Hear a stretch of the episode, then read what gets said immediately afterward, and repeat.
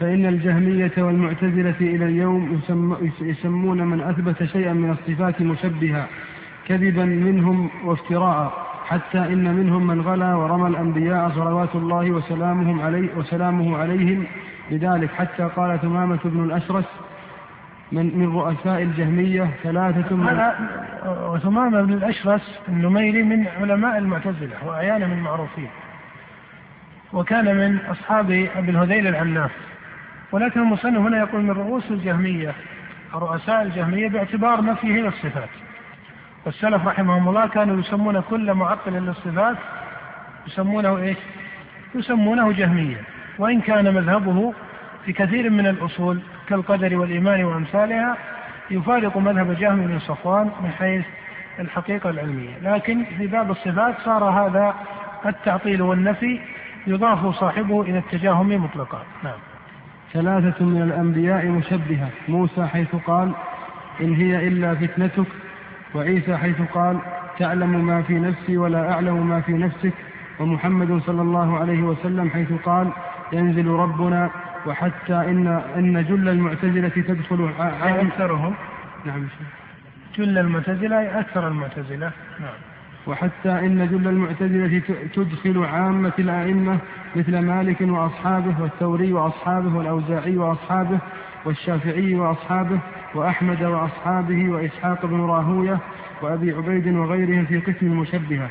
وقد صنف أبو إسحاق إبراهيم بن عثمان بن درباس الشافعي جزءا سماه تنزيه أئمة الشريعة عن الألقاب الشنيعة. ذكر فيه كلام السلف وغيرهم في معاني هذا الباب. وذكر أن أهل البدع كل صنف منهم يلقب أهل السنة بلقب افتراه يزعم أنه صحيح على رأيه الفاسد كما أن المشركين كانوا يلقبون النبي صلى الله صلى الله عليه وسلم بألقاب افتراه بألقاب افتروها فالروافض تسميهم نواصب. تسميهم نواصب أي أي قد نصبوا العداء لآل بيت النبي صلى الله عليه وسلم. نعم. والقدري والقدرية يسمونهم مجبرة والنميم مجبرة أو مجبرة باعتبار قول أهل السنة في أفعال العباد. فلما كانت القدرية تقول إن الله لم يخلق أفعال العباد وهذا متفق عليه بين القدرية من المعتزلة وغيرهم ثم تنازعوا أيقال إن العبد يخلق فعله أم يسكت في هذه المسألة؟ هذا محل نزاع لفظي بين القوم.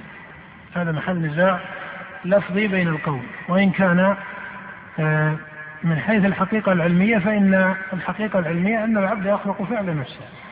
لكن بعض أئمة المعتزلة آه، تلكأ عن إطلاق هذا الحرف.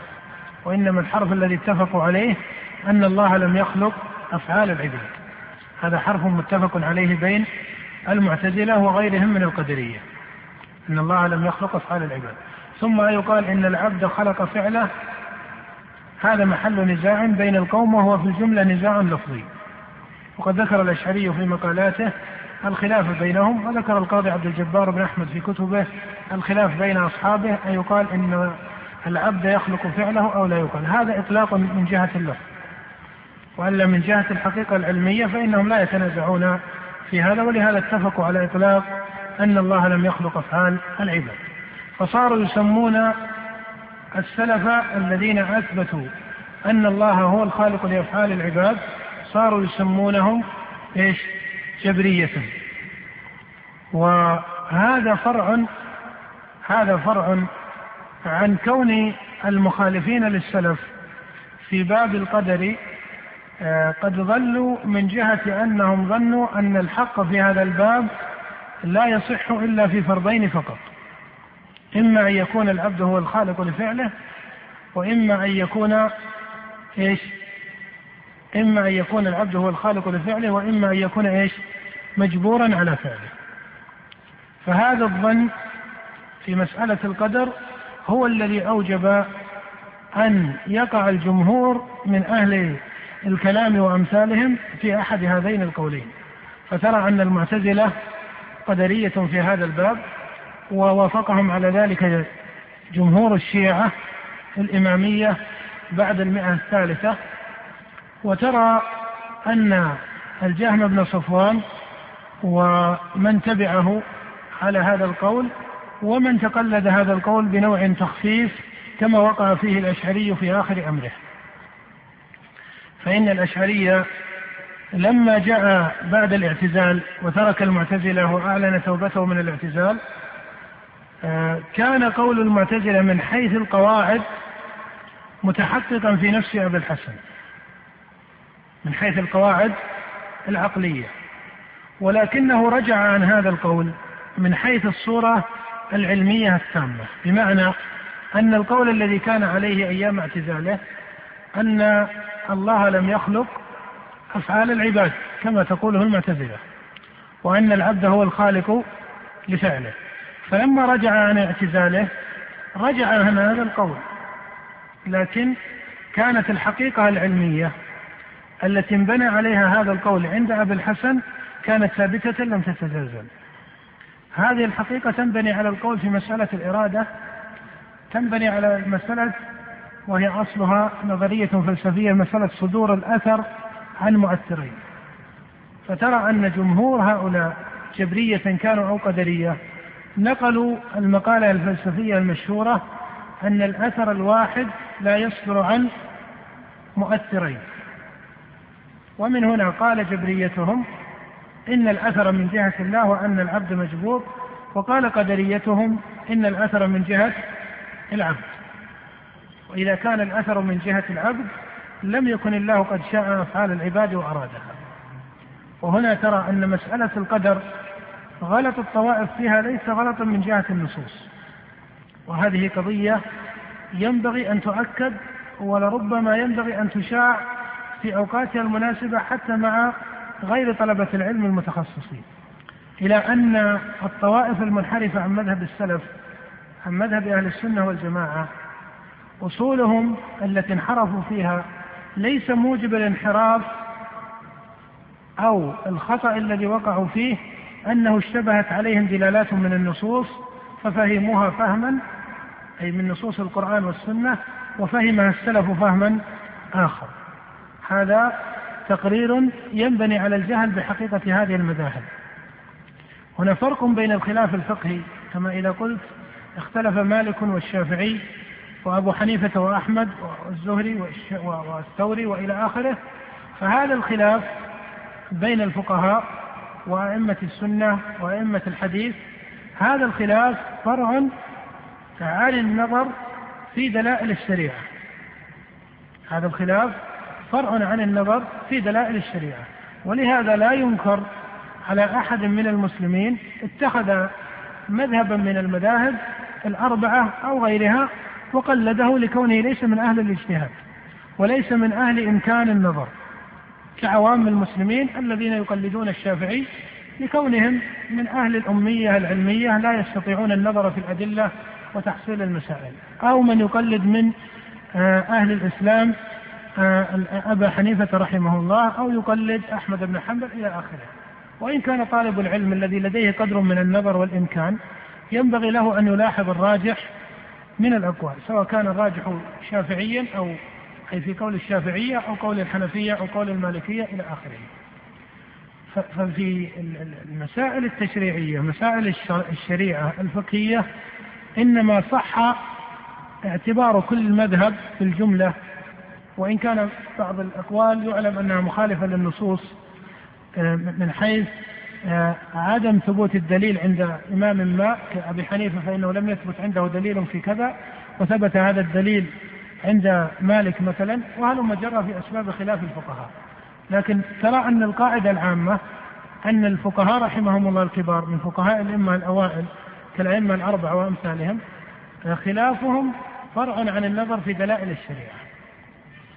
بمعنى أنه ليس لهم مادة علمية خارجة عن الدلائل الشرعية المنضبطة الكتاب والسنة والإجماع ثم بقية الأدلة التي تكلموا فيها كالقياس ومثاله لكن في مسائل أصول الدين فإن دلائلها الشرعية متواترة يمتنع عليها الخلاف ويمتنع فيها الخلاف. مسائل أصول الدين الدلائل الشرعية فيها دلائل إيش؟ متواترة يمتنع فيها الخلاف. ولهذا ترى أن مسألة الصفات مثلا الدلائل الشرعية فيها متواترة على إثبات الصفات. وليس في شيء من النصوص ذكر لمبدأ التشبيه الذي اتخذه هشام بن الحكم وأمثاله ولا من مبدأ النفي والتعطيل الذي اتخذه من اتخذه من المعتزلة والأشعرية إلى آخره. وكذلك في مسألة القدر فترى أن الدلائل الشرعية صريحة في أن العباد فاعلون لأفعالهم حقيقة. والله وصفهم بالفعل على الحقيقة في آيات كثيرة. بل إن الضرورة الحسية القاطعة تقود إلى أن العبد ليس إيش؟ ليس مجبورا. فإن كل من فعل فعلا فإنه يرى من نفسه القدرة على هذا الفعل والقدرة على إيش؟ على تركه. ولهذا ترى أنه من حكمة الشريعة أنه إذا لم يصل الأمر إلى حد الجبر وإنما إذا تخلف تمام القدرة البشرية سقط التكليف. ولهذا الصبي لم يكلف في دين الإسلام إلا إلى إيش؟ إلا إذا بلغ. وقبل البلوغ مع أنه قبل البلوغ لديه قدرة أو ليس لديه قدرة. لديه قدرة أن يصلي أو لا يصلي. ومع ذلك إن صلى قبل بلوغه فهذا من أدب الإسلام ويؤمر به ويضرب عليه العشر كما جاء في حديث عمرو بن شعيب لكنك لا تستطيع أن تقول إن الصبي إن ترك الصلاة قبل بلوغه يكون إيش؟ يكون آثما. ولهذا إذا مات الصبي قبل البلوغ فهو من أهل الجنة لأنه اتفق أهل السنة على أن صبيان المسلمين في الجنة. فترى أن الشريعة لم تكلف الصبي إلا بعد بلوغه لنقص تمام القدرة والإرادة والانضباط فيها عنده. وترى أن النائم رفع عنه التكليف ولم يرفع. رفع عنه التكليف. وترى في حديث عمران صل قائما فإن لم تستطع فقاعدا فإن لم تستطع فعلى جنب المهم أنك ترى أن التكليف في الشريعة مرتبط بثبوت القدرة على وجه صحيح. لا يدخله النقص والكلفة التي تؤثر في إمكان العمل أو يكون فيه مشقة متناهية في تحقيقه. مما يدل على أن مسألة الجبر مسألة إيش؟ ممتنعة. يمتنع أن الله يكون قد جبر العباد على أفعالهم. وماذا؟ ويعاقبهم على معاصيهم. هذا ليس من عدل ليس من عدل الله. والعبد كما أسلف بالحس والفطرة يدرك أنه مختار وأنه يستطيع أن يفعل هذا ويستطيع أن يترك هذا الفعل وهل مجرى سواء كان الفعل خيرا أو شرا. فمذهب الجبر مذهب يعلم آه، بطلانه بالضرورة الحسية والعقلية والفطرية فضلا عن الضرورة والحكم الشرعي. وترى المذهب القدري الذي يقول إن العبد هو الخالق لأفعاله هذا أيضا مذهب يدل على فساد العقل والفطرة والشريعة. من جهة أن الله سبحانه وتعالى هو الخالق للعبد وهو الخالق لإرادة العبد ولقدرة العبد. فإذا كان هو الخالق سبحانه وتعالى للعبد وما فيه من القوى التي يتحصل بها الفعل فإن الله سبحانه وتعالى أيضا من تمام ذلك أن يقال إنه هو الخالق لأفعال العباد. وكونه سبحانه هو الخالق لأفعال العباد وأنها بمشيئته وإرادته لا يعني القول بأن العبد ليس فاعلا حقيقة بل العبد فاعل على الحقيقة ولا تعارض بين المقامين لا في العقل ولا في الشرع. ولهذا فإن هذا المذهب المذهب القدري أو المذهب الجبري تراه ليس فرعا عن إشكال من النصوص بل هو جاء تحت بعض القواعد الفلسفية التي دخلت على المسلمين أيام الترجمة كقاعدة إن الأثر الواحد لا يصدر عن مؤثرين فإما أن يكون الأثر من الله أو من العبد.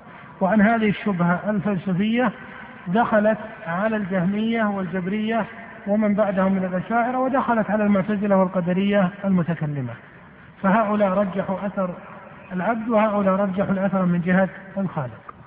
وترى أن قول أهل السنة والجماعة ليس هذا القول ولا هذا القول على قوله تعالى وما تشاءون إلا أن يشاء الله رب العالمين فمشيئة العبد تابعة لمشيئة الله سبحانه وتعالى. والله وصف العباد بالإرادة ووصفهم بالمشيئة لمن شاء منكم أن يستقيم منكم من يريد الدنيا ومنكم من يريد الآخرة فأثبت لهم إرادة ومشيئة. ووصف سبحانه أن إرادتهم ومشيئتهم تابعة لمشيئته وقضائه وقدره.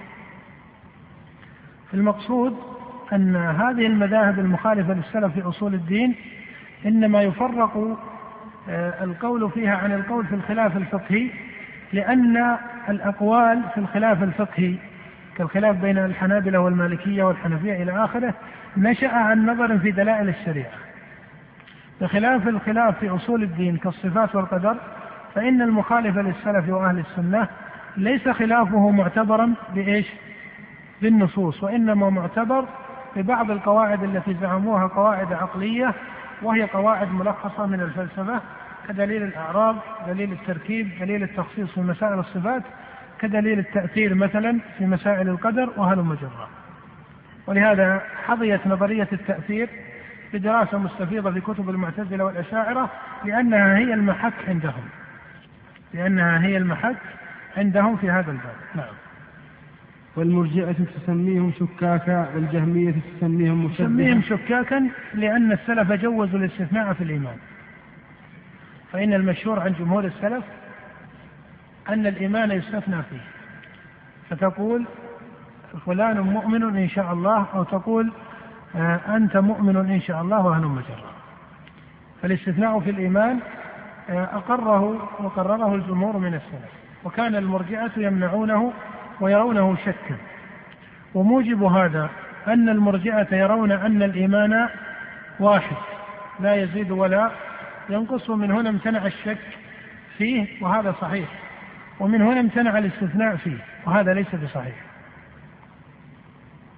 أما امتناع الشك فإن الشيء الواحد لا يجوز أن يتردد فيه. ولكن لو فرض هو أولا من حيث المقدمة فإن قول المرجئة بأن الإيمان واحد هذا غلط فإن الإيمان يزيد وينقص وهو مركب من قول وعمل واعتقاد كما تواتر بذلك النصوص أو تواترت بذلك النصوص واتفق عليه السلف. فهو ليس شيئا واحدا بل هو مركب من قول وعمل واعتقاد يزيد وينقص على صريح القرآن في آيات كثيرة كقوله تعالى وإذا ما أنزلت سورة فمنهم من يقول أيكم زادته هذه إيمانا؟ فأما الذين آمنوا فزادتهم إيمانا وهم يستبشرون وكقوله ويزيد الله الذين اهتدوا هدى إلى غير ذلك. فالتصريح بزيادة الإيمان جاء في آيات كثيرة في القرآن ثم لو فرض جدلا أن الإيمان واحد فهل الاستثناء فيه هو الشك؟ الجواب لا لأنه يجوز حتى في الأمور المقطوع بها أن تذكر إيش؟ مشيئة الله أن تعلقها بإيش؟ بمشيئة الله كقوله تعالى لقد صدق الله رسوله الرؤيا بالحق لتدخلن المسجد الحرام إن شاء الله. آمنين محلقين رؤوسكم ومقصرين لا تخافون إلى آخره. فقوله إن شاء الله مع أن هذا الوعد متحقق أو ليس متحققا مع أنه متحقق الوقوع. واضح؟ ولهذا التعليق بالمشيئة ليس منافيا لتحقق الشيء. وإن كان السلف رحمهم الله يستثنون في الإيمان لغرضين من جهة أن الإيمان قول وعمل واعتقاد والإيمان المطلق هو الإتيان بالواجبات والانتهاء عن المعاصي. فهذا الإيمان المطلق الذي هو امتثال الأمر والانتهاء عن النهي لا يجزم به أحد لنفسه. ليس كذلك؟ ومن هنا صار الاستثناء مناسبا في هذا المقام. ومن السلف من يكون معتبره بقصد الاستثناء أن الخاتمة لا يعلمها إلا إلا الله سبحانه وتعالى. فلهذين صار الاستثناء مناسبا. والأشعري وكثير من أصحابه يستثنون في الإيمان على طريقة ابن كلاب ولكنهم وإن وافقوا السلف في الاستثناء إلا أن تعليل الاستثناء عند ابن كلاب والأشعري ليس هو التعليل الذي كان عليه السلف. فإن ابن كلاب والأشعري يستثنون في الإيمان باعتبار الموافاة. واعتبار الموافاة ليست هي مسألة ختم الأعمال التي كان بعض السلف يقصدها باستثنائه ختم الأعمال من جهة أن العبد لا يدري بما يختم له. أما مسألة الموافاة وهي من مقالات عبد الله بن سعيد بن كلاب وأخذ عنه الأشعري فمقصودهم بها أن العبد إيمانه الصحيح هو الذي يوافي به الله. بمعنى أنه إن كان في قدر الله وعلمه أنه يموت كافرا فإن إيمانه الأول ليس ايمانا صحيحا أي إيمانه قبل الردة. وإن كان في علم الله أنه يموت مؤمنا فكفره الأول ليس ليس كفرا. واضح؟ فالكفر هو ما وافى العبد به ربه والإيمان هو ما وافى العبد به ربه. هذا التفسير للكفر والإيمان لا شك أنه مخالف للسلف. ولهذا قال شيخ الإسلام رحمه الله وما علمت أحدا من السلف علل الاستثناء في الإيمان بمثل ما ذكره عبد الله بن سعيد وتبعه عليه الأشعري ومن وافقه من أصحابه. وفرق بين مسألة الموافاة ومسألة ختم الأعمال. نعم. والجهمية تسميهم مشبهة وأهل الكلام يسمونهم والجهمية تسميهم مشبهة لأن الجهمية نفاة للصفات وال آه، وأهل السنة مثبتة للصفات. والجهمية هم أتباع جهم بن صفوان الترمذي المقتول وكان من أئمة الكلام وهو الذي أظهر مقالة التعطيل. نعم. وأهل الكلام يسمونهم حشوية ونوابت وغثاء. هذا ليس حكما في سائر أهل الكلام وإنما هو قول غلاة المتكلمين. وإلا فمن, فمن المتكلمة من لا يسمي أهل السنة كذلك كفضلاء متكلمة الأشعرية كاب الحسن وفضلاء أصحابه. فالمقصود بأهل الكلام هنا أي غلاتهم كمتكلمة الجهمية ومتكلمة المعتزلة وغلاة متكلمة الماتريدية وغلاة متكلمة الأشعرية. وأهل الكلام هؤلاء ليسوا طائفة مختصة. كما تقول المعتزلة مدرسة مختصة الأشاعرة مدرسة مختصة. أهل الكلام هذه إضافة إلى هذا العلم وهم أصناف في الناس فمنهم الجهمي ومنهم المعتزلي ومنهم الماتريدي إلى آخره. هي إضافة إلى هذا العلم إلى علم الكلام. وهذا العلم آه، علم كما أسلفت آه، في المجالس الأولى علم مولد في المسلمين. بمعنى أنه لم يعرف قبل الإسلام هذا العلم كالفلسفة فإن الفلسفة معروفة قبل الإسلام. ومن هنا صار ابن سينا وأمثاله لا يعدون في المتكلمين بل يعدون في المتفلسفة لأنهم نقلة للفلسفة ولم يشتغلوا بالرد عليها. المتكلمون في الجملة ممن رد على المتفلسفة من الإسلاميين ومن انتسب للإسلام أو من قبلهم. فمن أغراض المتكلمين التي قصدوها في علمهم هذا الرد على كثير من مقالات الفلاسفة كالقول بقدم العالم وغيره. ولهذا صنف كثير من المتكلمة في هذا وكان يواصل ابن عطاء له بعض التصانيف في هذا وأبو الهذيل العلاف وإبراهيم بن سيار النظام وأبو علي الجبائي وأمثال هؤلاء كان من أئمة المعتزلة كان لهم تصانيف في هذا الباب. وكذلك أئمة الأشعرية صنفوا في الرد على المتفلسفة كالمصارعة الثاني مثلا وكتهافت الفلاسفة لأبي حامد الغزالي وكذلك تصنيف القاضي أبي بكر بن الطيب وأمثالهم في هذا الباب. ولربما صح أن يقال إن ردهم في الجملة مما هو يحمدون عليه من جهة أنهم قصدوا إبطال الكفر المحض. وإن كان كثير من ردهم قاصرا عن التحقيق بل إنهم في كثير من ردهم التزموا كثيرا من التعطيل لمسائل الصفات وغيرها بسبب ما ادعوه من الرد. ولهذا قال شيخ الإسلام رحمه الله قال وهم يحمدون في الجملة فيما قصدوا إبطاله من مقالات الفلاسفة الكفرية المناقضة لدين المسلمين كالقول بقدم العالم ونحوه. قال وإن كان يقع في ردهم ما هو من التقصير والقصور بل والتزام بعض الحقائق المناقضة لما علم مجيء الرسل به ضرورة كالقول في إثبات صفات الرب وأمثال ذلك. فهذا مما يعتدل القدر فيه في هؤلاء المتكلمين. وينبه إلى أن هذا العلم المشهور في تعريفه كما تراه في كتب المتكلمين أنفسهم أو في من صنف في المعارف وحال التاريخ كابن خلدون في مقدمته فإنهم فسروا هذا العلم بأنه الاستدلال على العقائد الإيمانية بالعقائد أو بالحقائق أو بالدلائل العقلية. الاستدلال على الحقائق الإيمانية بالدلائل أو بالحقائق العقلية. بل إن ابن خلدون آه، وهم وهما أشد من هذا فإنه قال أن علم الكلام هو علم يقصد به الاستدلال على عقائد أهل السنة بالدلائل العقلية. وهذا يعني كحقيقة علمية مجردة غلط آه، أساسي عند ابن خلدون. لما؟ لأن المؤسس لهذا العلم لم ينتسب أصلا للسنة والجماعة وهم علماء الجهمية وعلماء المعتزلة هم الأساس في هذا العلم. والأشاعرة تبع لهم سواء من حيث الحقيقة العلمية أو من حيث التاريخ. فإنك ترى أن رأس الأشعرية أو أن إمام الأشعرية آه، وهو أبو الحسن الأشعري متأخر عن جمهور متكلمة المعتزلة والجهمية. فإذا فلما قال ابن خلدون إن علم الكلام هو الاستدلال على عقائد أهل السنة بالدلائل العقلية هذا وهم علمي آه، بدهي. لأن هذا العلم أصلا لم ينشأ في قوم ينتسبون للسنة فضلا عن كونهم يحققونها ويصيبونها. وهذا العلم يعني علم الكلام مذموم عند أئمة السلف. وذم السلف له متواتر والذي ذمه ليس هم علماء الحديث فقط بل ذمه حتى غيرهم من أئمة الفقهاء. ولهذا كل إمام من الأئمة الأربعة آه، مالك والشافعي وأبو حنيفة وأحمد نقل عنهم أحرف كثيرة في ذم هذا العلم. بل وحتى عن أصحابهم كمحمد بن الحسن وأبي يوسف من أصحاب أبي حنيفة الكبار بل هم أخص أصحاب أبي حنيفة. ولهذا المتكلمون الذين انتسبوا لهؤلاء الأئمة في الفقه لما عرفوا ذم أئمتهم لهذا العلم تأولوا هذا الذم.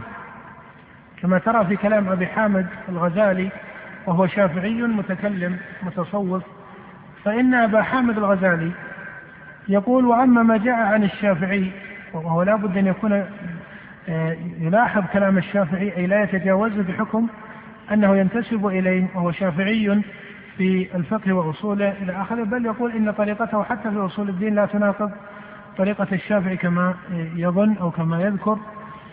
فيقول أبو حامد الغزالي إن الشافعية وأمثاله إنما ذموا علم الكلام لما فيه إذ ذاك من الألفاظ المجملة الحادثة كلفظ الجوهري والعرضي وأمثالها. قال وكان هذا مناسبا لما هم عليه من ظهور السنة. قال وأما في من بعدهم يقصد في حاله ومن معه فيما بعد ذلك. قال فلما اختلط الحق مع كثير من مقالات المناقضين لدين الإسلام قال أوجب أن يكون هذا العلم مما يقصد إلى بيانه وضبط الاعتقاد به. قال وإن كان فيه مفسدة استعمال الألفاظ إيش؟ الحادثة المبتدعة كلفظ الجوهر والعرض ثم ذكر الغزالي مثالا آه، يستدل به على تحصيله. قال كما أن لبس ثياب الكفار منهي عنها وهي من التشبه المنهي عنه في الشريعة. قال ولكن إذا صال الكفار على مصر من أمصار المسلمين ولم يكن دفع شوكتهم إلا بالغدر بهم بلبس ثيابهم حتى يستطيع بعض يعني العين من المسلمين أن يدخل في صفهم أو يعرف أخبارهم إلى آخره. قال فلبس ثيابهم هنا هو مصلحة شرعية يقصد إليها من قبل الشارع. هذا التقرير من أبي حامد لو صح مبناه لكان دقيقا وصحيحا علميا. لو صح مبناه ما مبناه؟ مبناه على أن السلف إنما ذموا كالشافعي وغيره إنما ذموا علم الكلام لما فيه من الألفاظ إيش؟ الحادثة. فلو كان كذلك لكان ما ذكره الغزالي صحيحا. لكن ترى أن السلف ذموا هذا العلم يعني علم الكلام لما اشتمل عليه من المعاني الباطلة وإن كان هذا الذم تضمن ذم الألفاظ. ولهذا قال شيخ الإسلام في دار التعارض قال وذم السلف لعلم الكلام إنما كان لما اشتمل عليه من المعاني الفاسدة وإن كان يدخل في هذا الذم ما فيه من الألفاظ الحادثة. وقال في موضع آخر قال وذم السلف لعلم الكلام لما فيه من المعاني أعظم من ذمهم لما فيه من حدوث الألفاظ. فإذا تستطيع أن تقول إن السلف ذموا هذا العلم الكلامي لغرضين. الغرض الأول ما فيه من المعاني الباطلة أو ما اشتمل عليه من المعاني الباطلة والثاني ما فيه من الألفاظ المبتدعة. ومن هنا كان جواب الغزالي عن أحد المقصدين أو أحد الغرضين فقط وهو غرض الألفاظ. أما غرض المعاني فإن الغزالي لم يستطع الجواب عنه ولا يستطيع أن يجيب عنه لأن قضية المعاني قضية لزومية لا يمكن الانفكاك عنها ولا التعليل بخلافها. وإنما قرر شيخ الإسلام رحمه الله أن السلف ذموا علم الكلام لما فيه من المعاني أو لما اشتمل عليه من المعاني الباطلة لأنك ترى هذا حقيقة. فإنه لو كان هذا العلم ليس فيه إشكال إلا من جهة الألفاظ هل يمكن أن يتضمن حقائق علمية تعارض الحقائق القرآنية؟ لا لكانت النتيجة العقلية ما هي؟ أن هذا العلم يتضمن أحرفا وألفاظا ليست هي الألفاظ إيش؟ الشرعية القرآنية النبوية لو كان كما قال أبو حامد الغزالي لكن ترى أن هذا العلم معارض للحقائق العلمية القرآنية النبوية. فترى أن هذا العلم أوجب نفي الصفات والقرآن عند كما كما قرره أئمة السنة والجماعة جاء بإثبات الصفات بل كما نص عليه أئمة الكلام أنفسهم من المعتزلة وغيرهم لما قالوا تعارض العقل والنقل ماذا يقصدون بالعقل؟ الدلائل إيش؟ الكلامية. ومن هنا عرفت أن هذا العلم معارض لما جاء في الكتاب والسنة حتى بشهادة أصحابه الذين قرروا قانون التعارض بين العقل والنقل. وكان جواب علماء السنة أن العقل ليس معارضا للنقل. ولهذا كان تصنيف شيخ الإسلام هنا درء تعارض العقل والنقل. وهذه قاعدة مضطردة أن كل ما جاء في الشرائع النبوية آه، وبخاصة في أكمل الشرائع وهي الشريعة المحمدية فإنه ليس هناك حكم شرعي في أي رسالة نبوية يعارض شيئا من الحقائق أو القوانين العقلية. هذا ممتنع. ومن ظن التعارض فهذا وهم وقع له يناسب عقله المعين ولهذا لا ترى أن العقلاء في أمة من الأمم أو طائفة من الطوائف اتفقوا على دلائل عقلية أو حقائق عقلية زعموها معارضة إما لأخبار أو تشريعات نبوية. هذا ليس هناك اتفاق. حتى المعتزلة لما قالوا تعارض العقل والنقل الدليل الذي تكلموا فيه اختلفوا فيه اختلافا كثيرا. وترى المعتزلة تعارض دليل الأشاعرة العقلي الأشاعرة تعارض دليل المعتزلة العقلي الفلاسفة يعارضون دلائل المتكلمين وهلم جرا فلست ترى دليلا عقليا أو حقيقة عقلية يتفقون على أنها معارضة لشيء من القرآن أو السنة مما يدل على أن الدلائل العقلية موافقة للدلائل إيش؟ النقلية وترى أن الكفار في منتهى حالهم الذين كفروا بما جاء به النبي صلى الله عليه وآله وسلم يقولون لو كنا إيش؟ لو كنا نسمع أو نعقل ما كنا في أصحاب السعير فقولهم لو كنا نسمع أي الحكم الشرعي أو النبوة الشرعية والاستجابة للنبي صلى الله عليه وسلم الذي كان يدعوهم إلى التوحيد والإيمان. أو نعقل أي لو استعملنا حتى العقول لانقدنا إليه. ولهذا قال سبحانه ولقد ذرأنا لجهنم كثيرا من الجن والإنس لهم قلوب لا يفقهون بها ولهم أعين لا يبصرون بها ولهم آذان لا يسمعون بها. فقدم العقل على إيش؟ على السمع والبصر. أفلم يسيروا في الأرض فتكون لهم قلوب يعقلون بها. فترى دائما أنه في القرآن عند ذكر المعتبرات في التحصيل يقدم العقل على غيره من الحواس لأنه أقوى القوى الإدراكية وأنظمها. ولهذا تميز به الإنسان عن إيش؟ عن بقية الحيوان. ترى أن البهائم تسمع وإيش؟ وتبصر لكنها إيش؟ لا تعقل.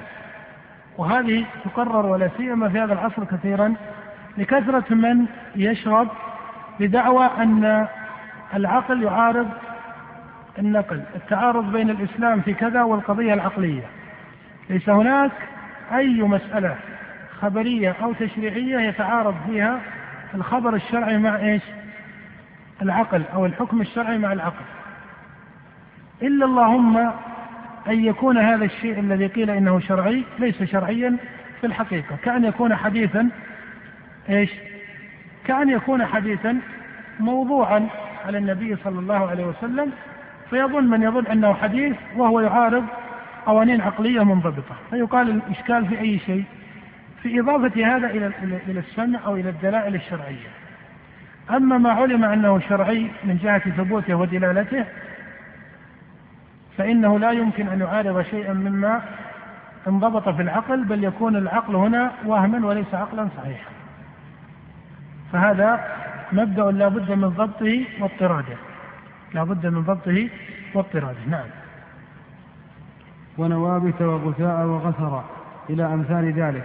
كما كانت قريش تسمي النبي صلى الله عليه وسلم تارة مجنونا وتارة شاعرا وتارة كاهنا وتارة وتارة مفتريا قالوا فهذه علامة الإرث الصحيح والمتابعة التامة فإن السنة هي ما كان عليه رسول الله صلى الله عليه وسلم وأصحابه اعتقادا واقتصادا وقولا وعملا. فكما أن المنحرفين عنه يسمونهم بأسماء يسمونهم بأسماء مذمومة مكذوبة وإن اعتقدوا صدقها بناء على عقيدتهم الفاسدة فكذلك التابعون له على بصيرة الذين هم أولى الناس به في المحيا والممات باطنا وظاهرا.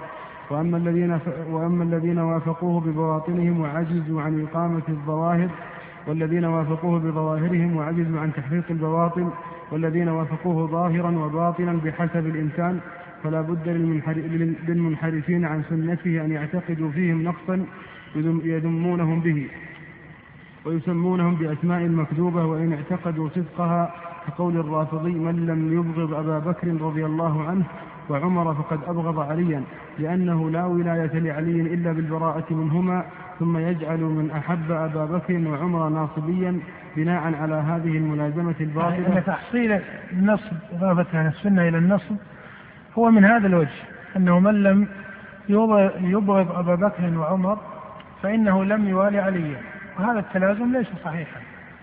فإن الموالاة ليس من شرطها بغض أبي بكر وعمر. وترى أنه قد يقع هنا بعض الاشتباه في بعض المسائل التي ينبغي لطالب العلم أن يكون منتبها لها. وإن كان ما وقع بين الصحابة رضي الله تعالى عنهم في مسألة القتال هذا ينبغي أن يؤخذ كما أخذه السلف رحمهم الله من أن الصحابة في اقتتالهم في مسألة الجمل وصفين على وجه الخصوص وفي صفين أظهر لظهور الفتنة فيها أكثر. ما حصل من الاقتتال فإنه اجتهاد كان من الصحابة. وقد ثبت في الصحيحين من حديث عمرو بن العاص أن النبي صلى الله عليه وآله وسلم قال إذا حكم الحاكم فاجتهد ثم أصاب فله أجران وإذا حكم فاجتهد فأخطأ فله أجر. وباتفاق أهل السنة أن عليا رضي الله تعالى عنه كان أولى بالحق من غيره وأنه خليفة من الخلفاء الراشدين وأن خلافته خلافة شرعية. ولكن من عارضه من الصحابة كمعاوية وغيره كانوا مجتهدين لغرض بعض المسائل. كانوا مجتهدين لغرض بعض المسائل. واجتهاد هؤلاء لا يقدح في خلافة علي رضي الله عنه. كما أن فاطمة رضي الله عنها حصل لها تخلف عن بيعة أبي بكر ولم يشكل ذلك على صحة خلافة أبي بكر وهلم جرا فما وقع بين الصحابة فهو اجتهاد منهم. والواجب الكف عن الطعن في مقاصدهم بل يحسن الظن بسائر الصحابة لأنهم عدول خيار وهم خير هذه الأمة وأفضلها بعد نبيها. وإذا دخل الطعن فيهم دخل الطعن في دين الإسلام ضرورة. لما؟ لأنهم هم الذين رووا الشريعة وهم الذين حدثوا بأحاديث الرسول صلى الله عليه وآله وسلم. ولهذا كان من أصول أهل السنة والجماعة كما يذكر المصنف الرسالة الواسطية قال ومن أصولهم سلامة قلوبهم وألسنتهم لأصحاب النبي صلى الله عليه وسلم. ومسألة الترجيح بينهم ليست هي مسألة الطعن ولهذا كان السلف يقولون بما دلت عليه الدلائل من أن عليا أولى بالحق من غيره. ثم إنه مما يعلم أن القتال الذي وقع بين الصحابة في صفين جمهور العسكرين عسكر الشاميين والعسكر الذي كان مع علي جمهورهم ليسوا من الصحابة. بل كما قال ابن سيرين في إسناد يقول شيخ الإسلام عنه إنه من أصح الأسانيد على وجه الأرض أنه لم يدخل في القتال في, في يوم صفين إلا بضع وثلاثين صحابيا. فكان جمهور العسكرين من مسلمة الفتوح العمرية من أهل العراق وغيره. وهذا الذي يقرر هنا ينبغي أن يضبط كما أسلفت بكلام أهل السنة ولا يلتفت إلى كثير مما ذكره الأخباريون وأهل التاريخ في كتبهم التي وإن كان كثير من مصنفيها ممن عرف بالعلم كابن جرير الطبري مثلا فإنه وإن كان من أهل العلم الكبار إلا أنه في تاريخه لم يلتزم أن يذكر إلا ما صح. بل ذكر ذكرا مطلقا ولم يلتزم صحة ما ذكره في سائر كتابه. نعم. بناء على هذه الملازمة الباطلة التي اعتقدها صحيحة أو عاند فيها وهو الغالب. وكقول القدري من اعتقد أن الله أراد الكائنات وخلق أفعال العباد فقد سلب من العباد الاختيار, الاختيار والقدرة وجعلهم مجبورين كالجمادات التي لا إرادة لها ولا قدرة. وكقول الجهمي من قال إن الله فوق العرش فقد زعم أنه محصور وأنه جسم مركب محدود وأنه مشابه لخلقه. هذه كلها ليست لزومات عقلية بل لزومات حسية. ولهذا قال أهل السنة إن كل معطل إيش؟ ممثل. فهذه اللزومات لزومات على ما يعرفونه من حال المخلوقين. والله منزه عن حال المخلوقين. نعم. وكقول الجهمية المعتزلة من قال إن لله علما وقدرة فقد زعم أنه جسم مركب وأنه مشبه. نعم هذا مبني على التشبيه. وإلا من عرف الله حق معرفته وعرف أن الله ليس كمثله شيء لم يلزم عنده في إثبات صفات الباري سبحانه هذه اللوازم التي هي لوازم لما عرفه من المحدثات المخلوقات. نعم. وأنه مشبه لأنها لأن هذه الصفات أعراض والعرض وأنه مشبه. وأنه قد زعم أنه جسم ونعم وأنه مشبه. نعم. وأنه مشبه مشبه مشبه. مشبه لأن هذه الصفات أعراض والعرض لا يقوم إلا بجوهر متحيز متحيز وكل متحيز جسم مركب أو جوهر فرد. هذا هو دليل الإعراض المشهور عند المعتزلة. هذا هو دليل الإعراض المشهور عند المعتزلة. يقولون أو جوهر فرد الجوهر الفرد هو الجزء من المادة الذي لا يقبل الانقسام نعم. ومن قال ذلك فهو مشبه لأن الأجسام متماثلة متماثلة. ومن حكى عن الناس المقالات سماهم بهذه الأسماء المكذوبة بناء على عقيدته التي هم التي هم مخالفون له فيها فهو وربه والله والله من وراء من ورائه بالمرصاد. ولا يحيق المكر السيء إلا بأهله واجماع وجماع الأمر. نعم. قول المصنف ومن حكى عن الناس بمعنى أن من يحكي المقالات في هذا المقام فإنه لا بد له من العدل. لأن ذكر العقيدة هنا ايا كان معتقدها فهو من باب الشهادة.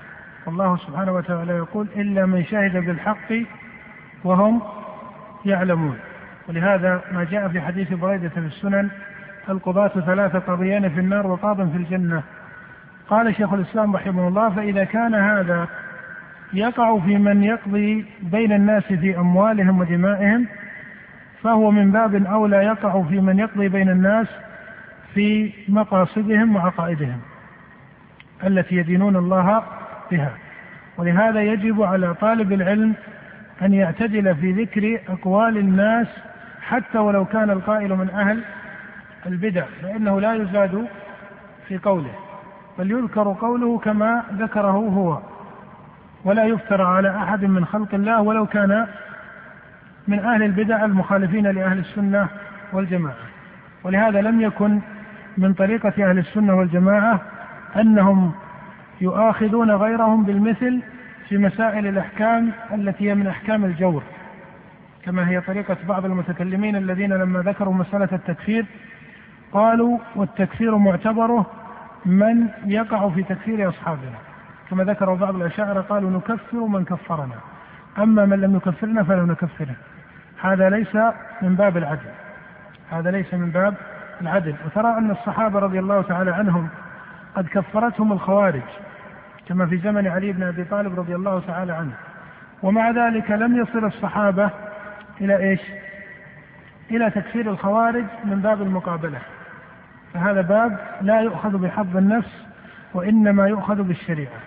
ولا يجوز أن يضاف إلى أحد من عباد الله ما هو من الأقوال المخالفة لصريح الكتاب والسنة إلا إذا علم أنه يقول بهذا القول. وأما أخذ الناس بالظن فهو كما قال الله تعالى إن بعض الظن إثم. فهذا من الإثم الذي لا يجوز أن يعتبر في هذا المقام. وليس من شرط الإنسان وليس من شيء أقصد أنه ليس من شرط إيمانه وديانته وصحة مذهبه أنه يعرف تفاصيل عقائد أعيان الخلق.